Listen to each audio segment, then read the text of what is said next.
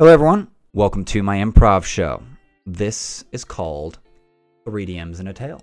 In this show, I put together four dungeon masters, four game masters in one room and make them dance. The premise for this whole show is that a four sided die is rolled. That die decides who will be the head dungeon master from the cast of experienced DMs gathered.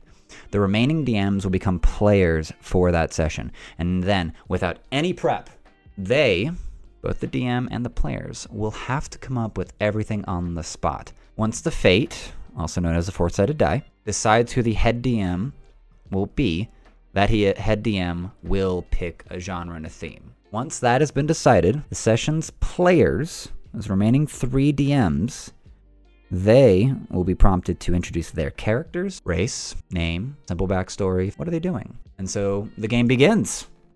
Welcome to Three DMs and a Tale.